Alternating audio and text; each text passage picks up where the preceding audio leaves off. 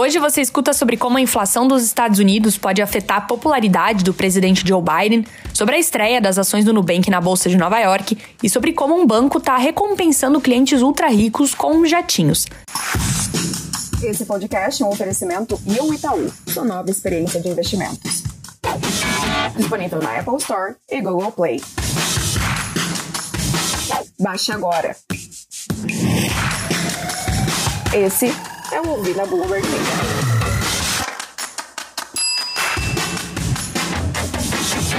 O conselheiro econômico da Casa Branca, Brian Dees, diz que o relatório de inflação de novembro dos Estados Unidos não deve levar em conta as quedas recentes no custo da energia e das commodities. Isso parece um esforço do governo Biden para minimizar dados que certamente devem mostrar um aumento nos preços ao consumidor. Dizzy disse que o relatório do Índice de Preços ao Consumidor, que deve ser divulgado nesta sexta-feira, é retrospectivo e não vai capturar movimentos recentes de preços na gasolina e no gás natural, bem como quedas nos custos de transporte e commodities.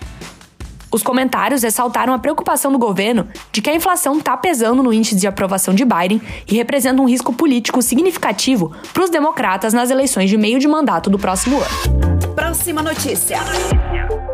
As ações do Nubank atingiram a máxima de 12 dólares e 24 cents na estreia na Bolsa de Valores de Nova York.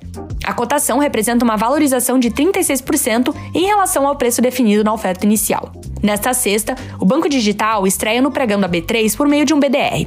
A partir das 11h30, os fundadores da empresa, David Vélez e Cristina Junqueira, devem fazer um pronunciamento virtual à imprensa. Fundado em 2013 em São Paulo, o Nubank levantou 2,6 bilhões de dólares nos Estados Unidos com o IPO por meio da Nu Holdings, que tem entre os patrocinadores a Berkshire Hathaway de Warren Buffett.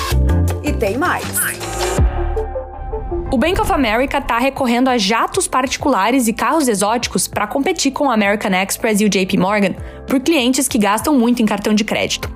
O banco, sediado na Carolina do Norte, nos Estados Unidos, reformulou o programa de recompensas e lançou um novo cartão de crédito com taxa anual de 550 dólares.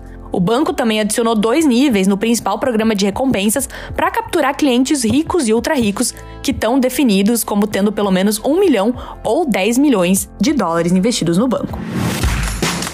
Essas foram algumas das notícias que estão lá no site da Bloomberg Linha Brasil. Entra lá em bloomberglinea.com.br para conferir mais.